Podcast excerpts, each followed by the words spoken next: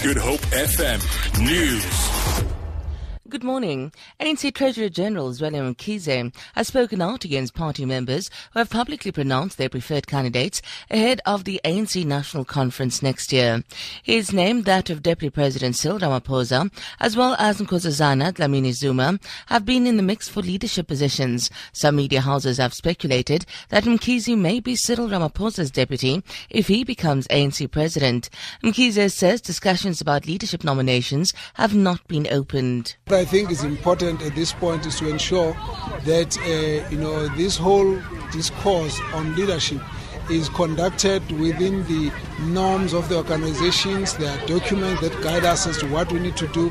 There are documents that make sure that people must focus on the challenges the organization is facing, the quality of leadership that has to be elected, and to solve a lot of challenges that the ANC is facing. More than 3,000 motorists have been arrested since the 1st of December as traffic authorities clamp down on drunken driving, speeding and reckless road behavior. The Road Traffic Management Corporation says more than 1,600 motorists have been arrested in Gauteng for driving under the influence, while the Free State recorded the highest number of arrests for speed with 113.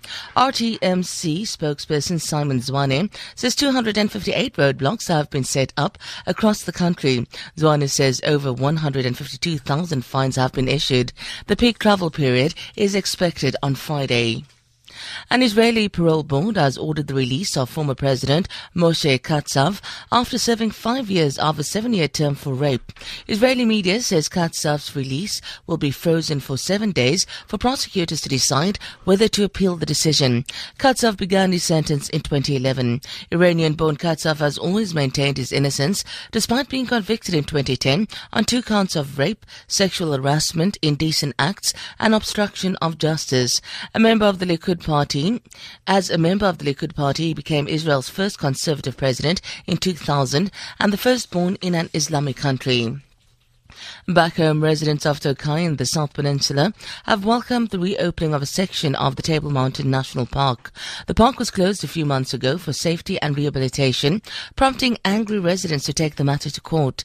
This past weekend, visitors enjoyed various activities such as picnics and cycling.